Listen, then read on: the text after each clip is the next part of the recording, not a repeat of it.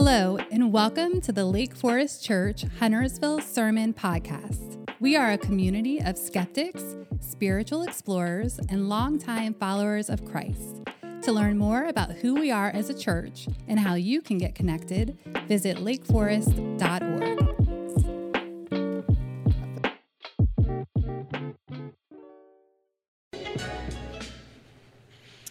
Well, I, if I have not gotten to meet you, my name is Mitch. I'm the executive pastor at Lake Forest, and I'm so glad that you're here with us today. And we are, if you're new, this is your first time, uh, you're here because you love your mom, and so thank you for doing what she said and coming to church with her.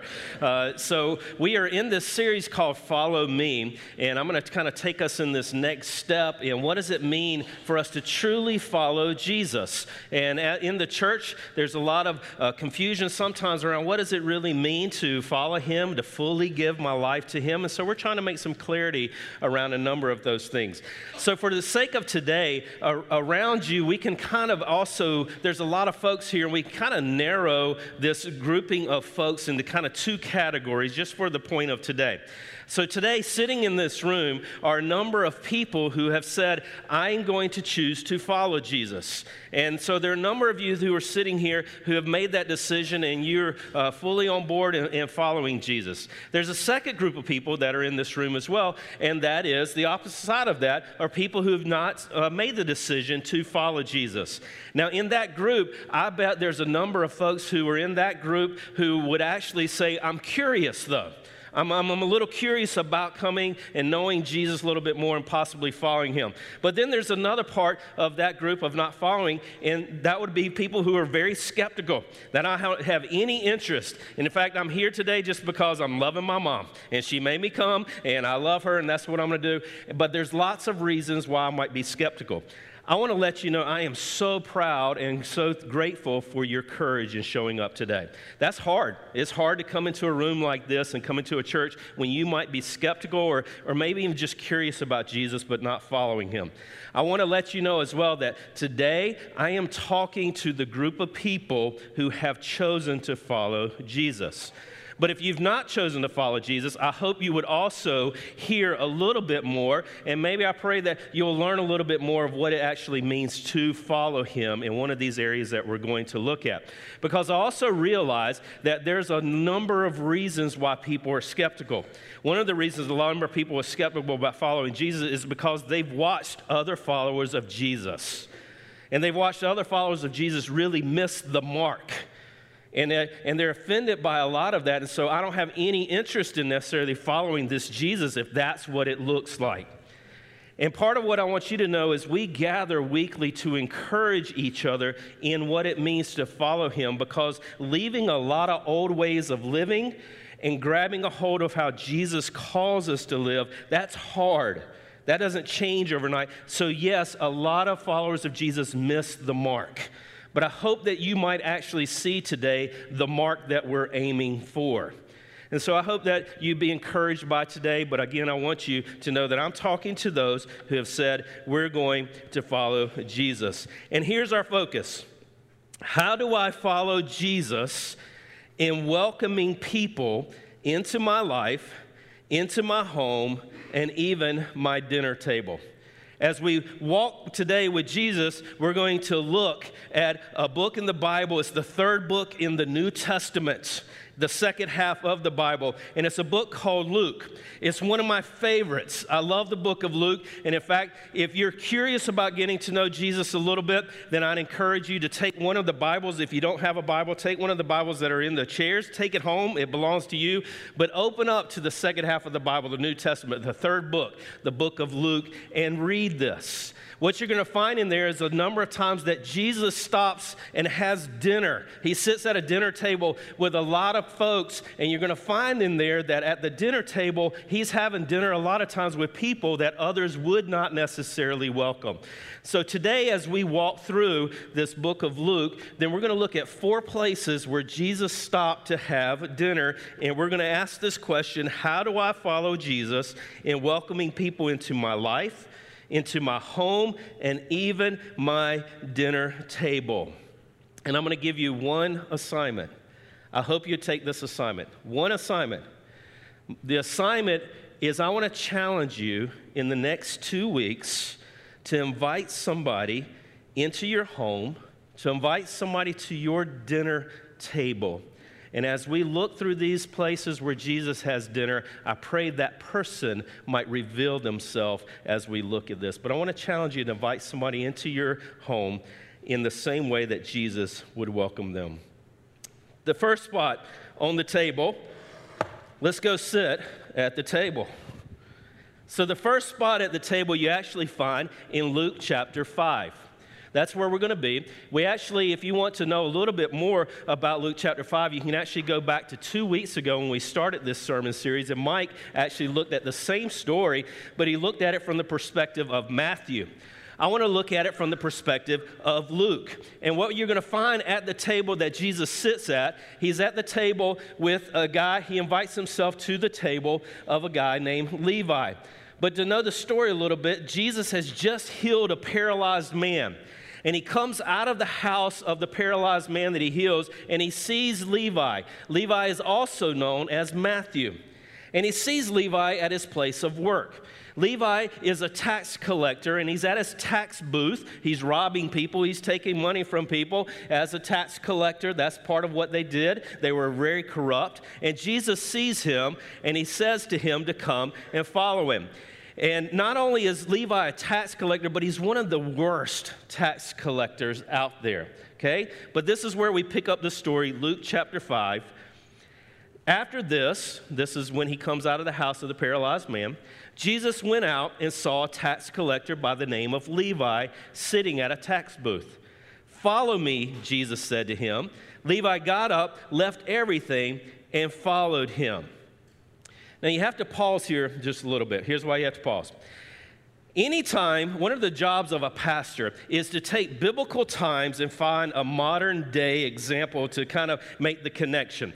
Anytime a pastor preaches about tax collectors, this is me included, we always make the modern day example of what we're talking about as a guy who works for the IRS. Okay? We've never been able to find any other connection.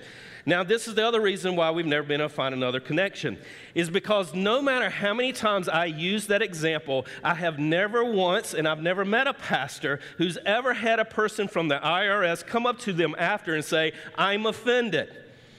I've never had that happen.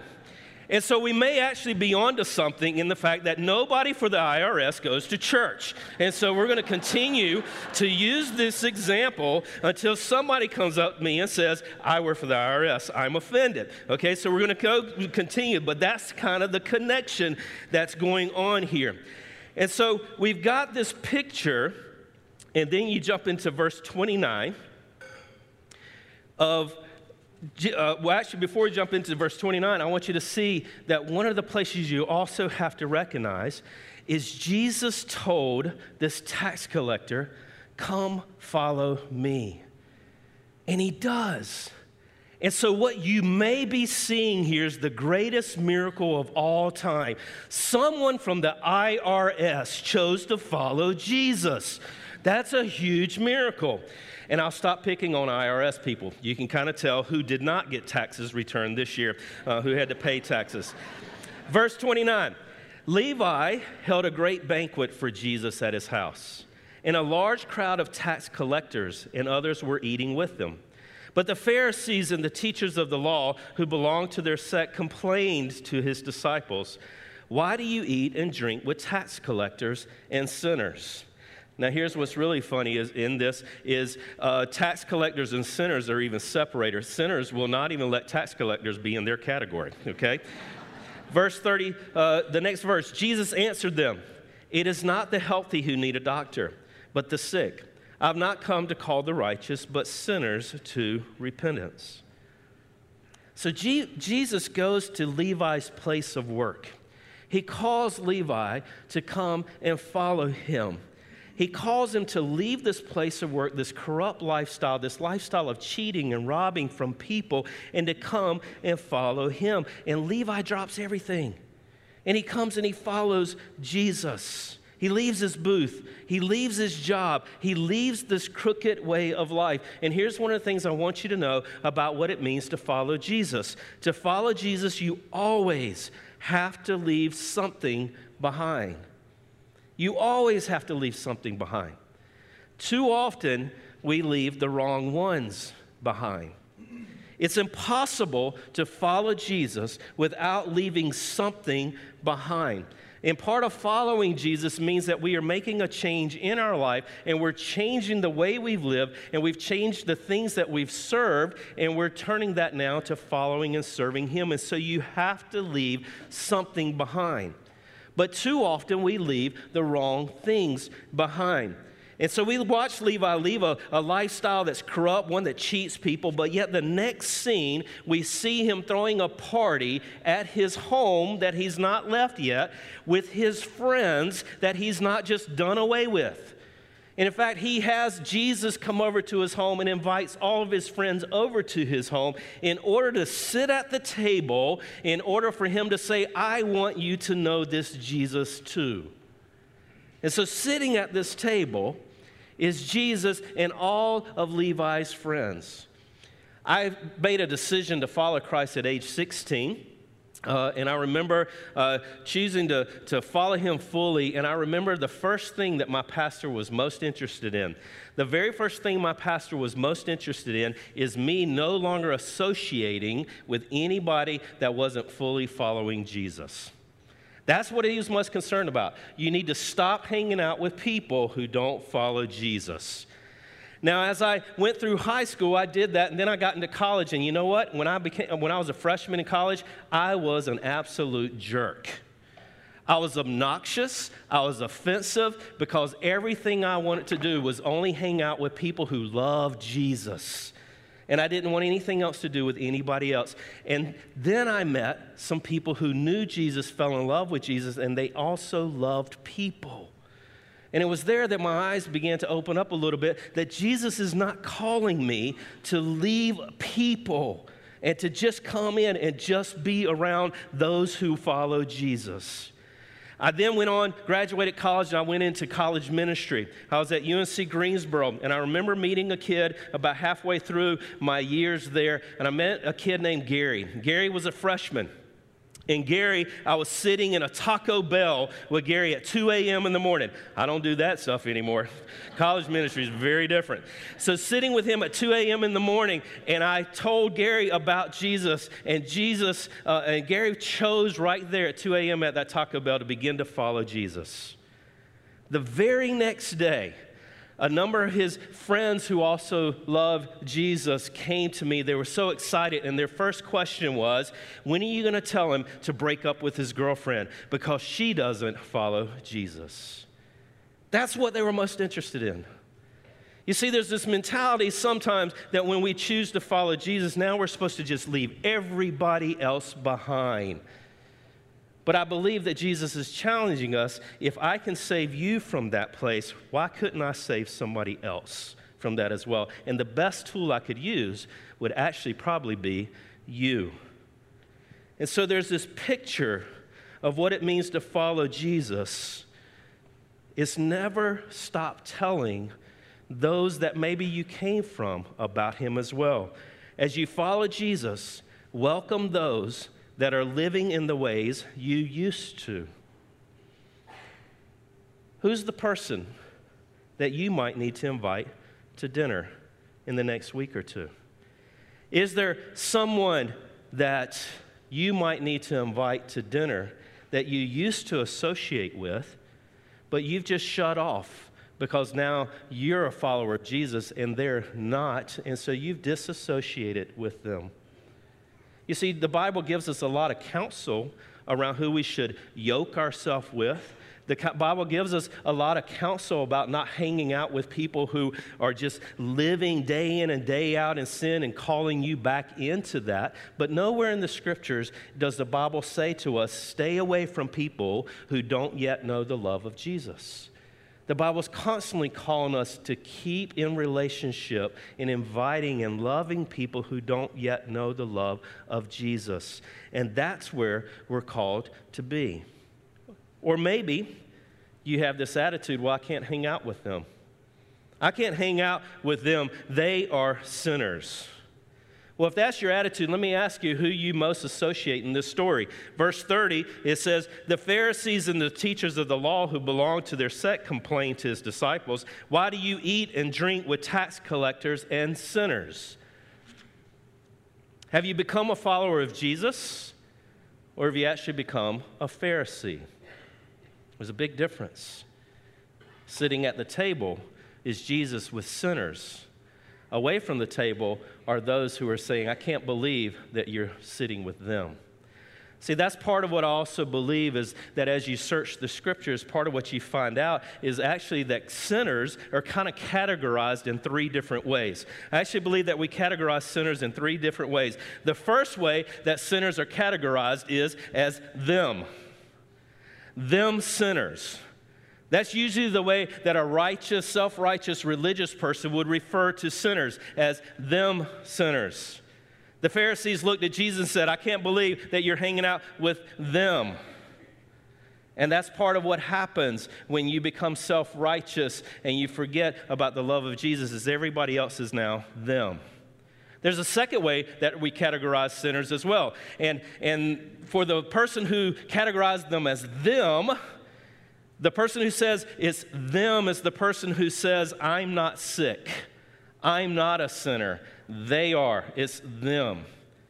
But the opposite side of that are those who would actually say that I am a sinner. I am sick, but I'm not going to find healing.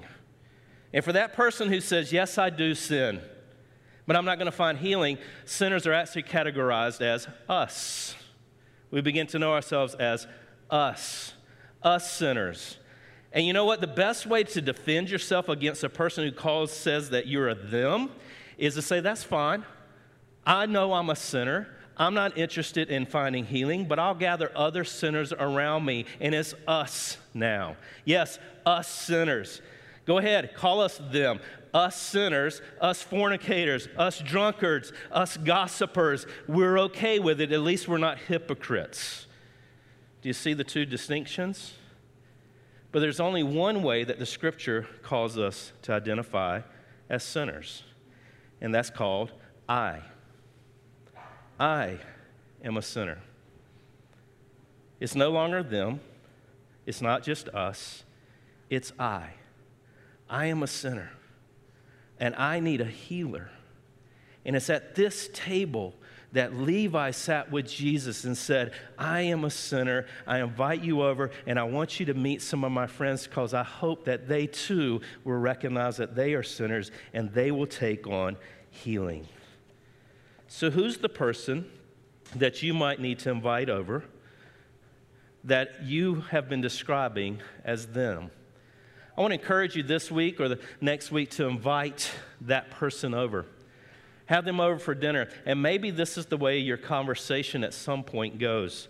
Maybe you say to them, I am a sinner, and I met a healer named Jesus.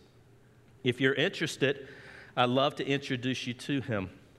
But even if you're not, I need to tell you I'm sorry because I left you behind and just saw you as one of them. Maybe that language would help you have the courage to invite that person over for dinner.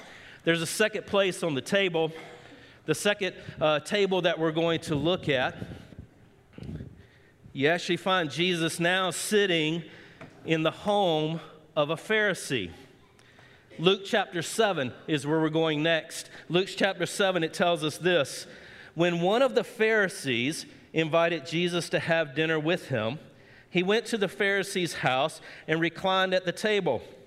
A woman in that town who had lived a sinful life learned that Jesus was eating at the Pharisee's house.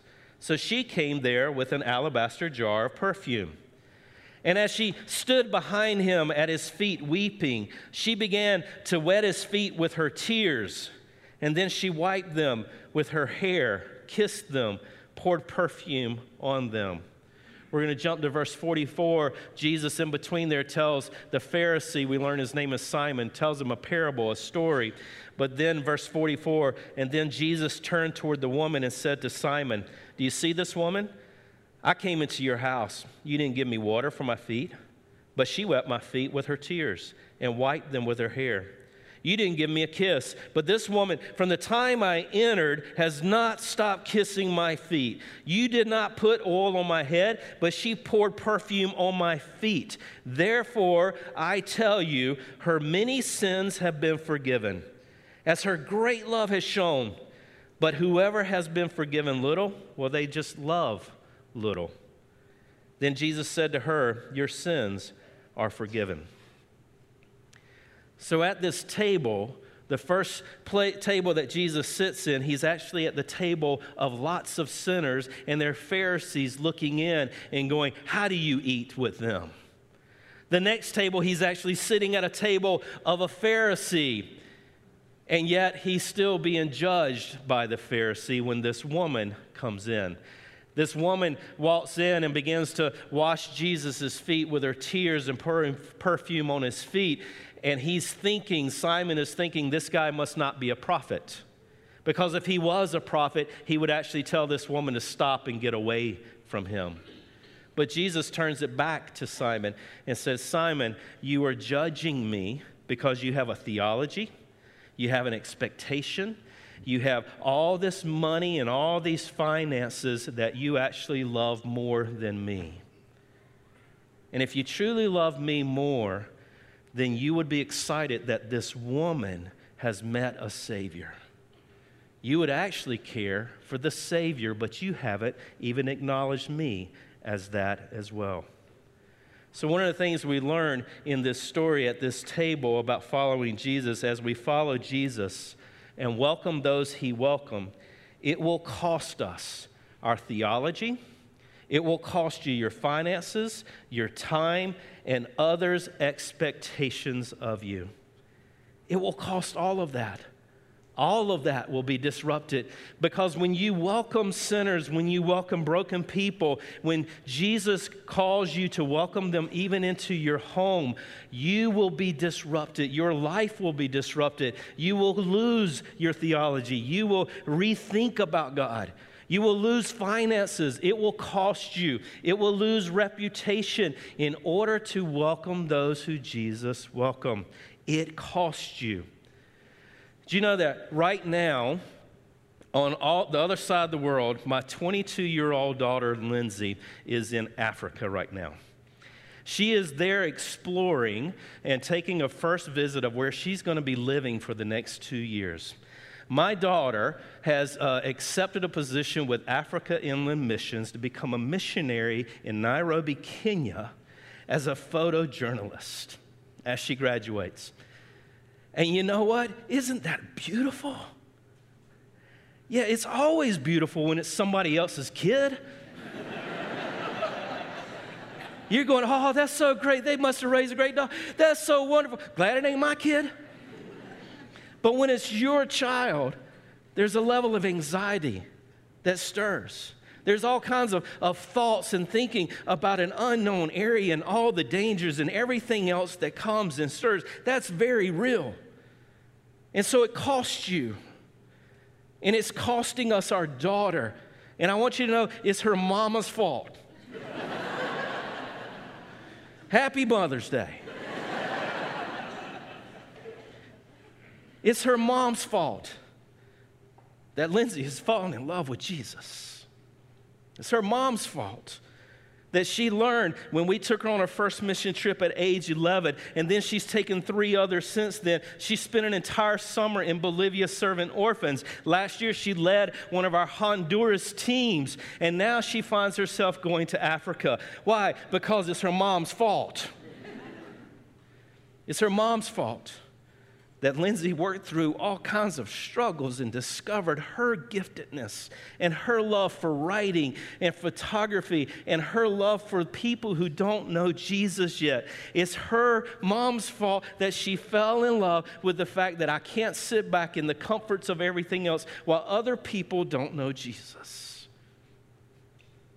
What a beautiful picture. What a beautiful Mother's Day gift to her mom and to me. And we are so proud that Lindsay White is our daughter and her love for Jesus, but it cost us. It cost a lot more money to go and visit. It cost the time that we thought we would have with her. It cost a lot of things, but you know what? It's worth it if others get to know Jesus because this woman has fallen in love and using her gifts. But it will always cost you when you welcome those who Jesus welcomed.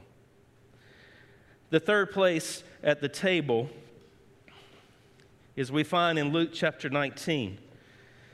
Luke chapter 19, Jesus entered Jericho and was passing through. And there's a man there by the name of Zacchaeus.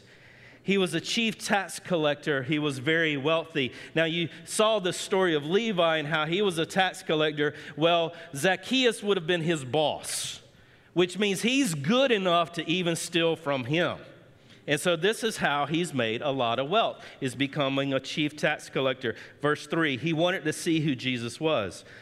But because he was short, he could not see over the crowd, so he ran ahead and climbed a sycamore fig tree to see him, since Jesus was coming that way. When Jesus reached the spot, he looked up and said to him, Zacchaeus, come down immediately. I've got to stay at your house today. So he came down at once and he welcomed him gladly. All the people saw this and began to mutter, He has gone to be the guest of a sinner. Zacchaeus, a sinner, a curious sinner someone who was kept from seeing Jesus. Some of this is his own fault. He's been cheating and stealing from people, and so this crowd is not going to let him in. And so they're going to be the barrier for him coming to know Jesus. But some of it is also just his own handicap, in that he's just short, he's small. But yet he's curious. And so he climbs this tree and he's curious about who this Jesus is. And it's not until Jesus invites himself over to Zacchaeus' house that Zacchaeus actually realizes how much he's in need of Jesus. The next verse Zacchaeus stood up and said to the Lord, Look, Lord, here and now I give half my possessions to the poor.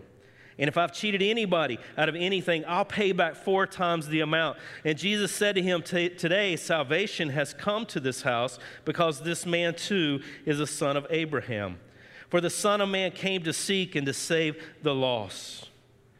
You see, there are so many people that aren't yet following Jesus because they're not able to see him for who he is. But I fully believe that if they can actually see Jesus for who he truly is, that they would actually say, Why wouldn't anybody want to follow him? Maybe that's where you are today. Maybe if you're here today and you're curious, maybe though you're like Zacchaeus in the sense that there are a lot of things that are keeping you from seeing the true Jesus. It might be other followers of Jesus that are keeping you from seeing him, from getting up close. It may be some handicaps in your own life that you didn't ask for, but even growing up, some places that have hurt you, hurt your family, that keep you from being closer to Jesus and getting to know Him. But I fully believe that Jesus today may be inviting Himself to you and saying, Hey, I need to come into your life. I need to come and let you know who I truly am. I'm sorry all these other things have made you think I'm somebody else, but today, out of your curiosity, I'm saying, I must come to your home. I must come and tell you more of who I am. And that's part of what we learn here in this story is that part of welcoming those who Jesus welcomed, as you welcome those Jesus welcomed, many times you're going to have to invite yourself into a person's life. There are going to be many, times that people aren't going to invite you. They're not going to want anything to do with you, and they're not even going to know how, but there might be a person out there that you're encouraged today to invite to your home that you know would never initiate relationship with you. But maybe you can invite them into your home even this week, just simply to begin to break bread simply to just say, eventually, I'd love to help them to get to know who Jesus truly is. The last place at the table is the most important place at the table. The fourth story that we, we look at is in Luke chapter 22, and I'm going to encourage you to go and, and to read that story on your own. Luke chapter 22, Jesus is sitting at his last table. It's the last table while he's on earth, and he's sitting with sinners. He's sitting with his 12 original followers. And the other gospels, they paint this picture and they paint this story in this beautiful romantic place. But yet, I love the way that Luke describes the story because Luke describes the story in the fact that Jesus sits down with his disciples and he says to them, This is the last meal we're going to have before I go and suffer. And I'm going to break this bread. This bread I break as a picture to you that my body is broken and I'm going to suffer for you. And then he pours the cup and he pours the, the, the wine and he says, This is my blood that I'm going to shed in order for you to live in grace. And it's beautiful. But then it's a family meal because Luke goes on to tell us that right after he says that, he then looks and he says, But there's somebody at this table who tonight is going to betray me. Sinners. And then the disciples begin to argue and wondering who it is, and then they begin to argue over, well, who's going to be the great, greatest? When Jesus is gone, which of us is going to be the greatest? And Jesus stops them and says, It's not about being great, it's about serving. And then he looks at Peter and he says, Peter, you're going to deny me. no way, Jesus. I'll go to my grave standing for you. No, G- Peter, before the end of tonight, you're going to deny me three times. He's sitting at a table of sinners. And yet, sometimes when we see the table of him sitting with his disciples, we forget that these are sinners. They're followers of Jesus, but they are sinful people. And that's the part of why we as Christians are always called to come to the table, to remember that Jesus saved me as well. And so, as you welcome those who Jesus welcomed, you can never, ever forget how he welcomed you. If you ever forget how Jesus has welcomed you, you will then all of a sudden begin to call everybody else them and not realizing that He has freed us. And so today, we're not going to actually receive the bread. We're not going to receive the cup. For those of you who are kind of new to church, um, part of what Christians all over the world are called to is remembering this last table and the breaking of the bread and receiving it, the, break, the pouring of the cup and receiving it. But today, I just simply want you to reflect. Do you remember that the body of Christ was broken for you, for your sin? Who's somebody you need to invite over for dinner and to extend that same brokenness of Jesus to them that you've refused to give to them? The same grace that Jesus gave to you, who have you refused to give it to? And as Jesus took the cup, said, This is a sign of the new covenant. My grace is poured out for you. Who is it that you've refused to extend grace to?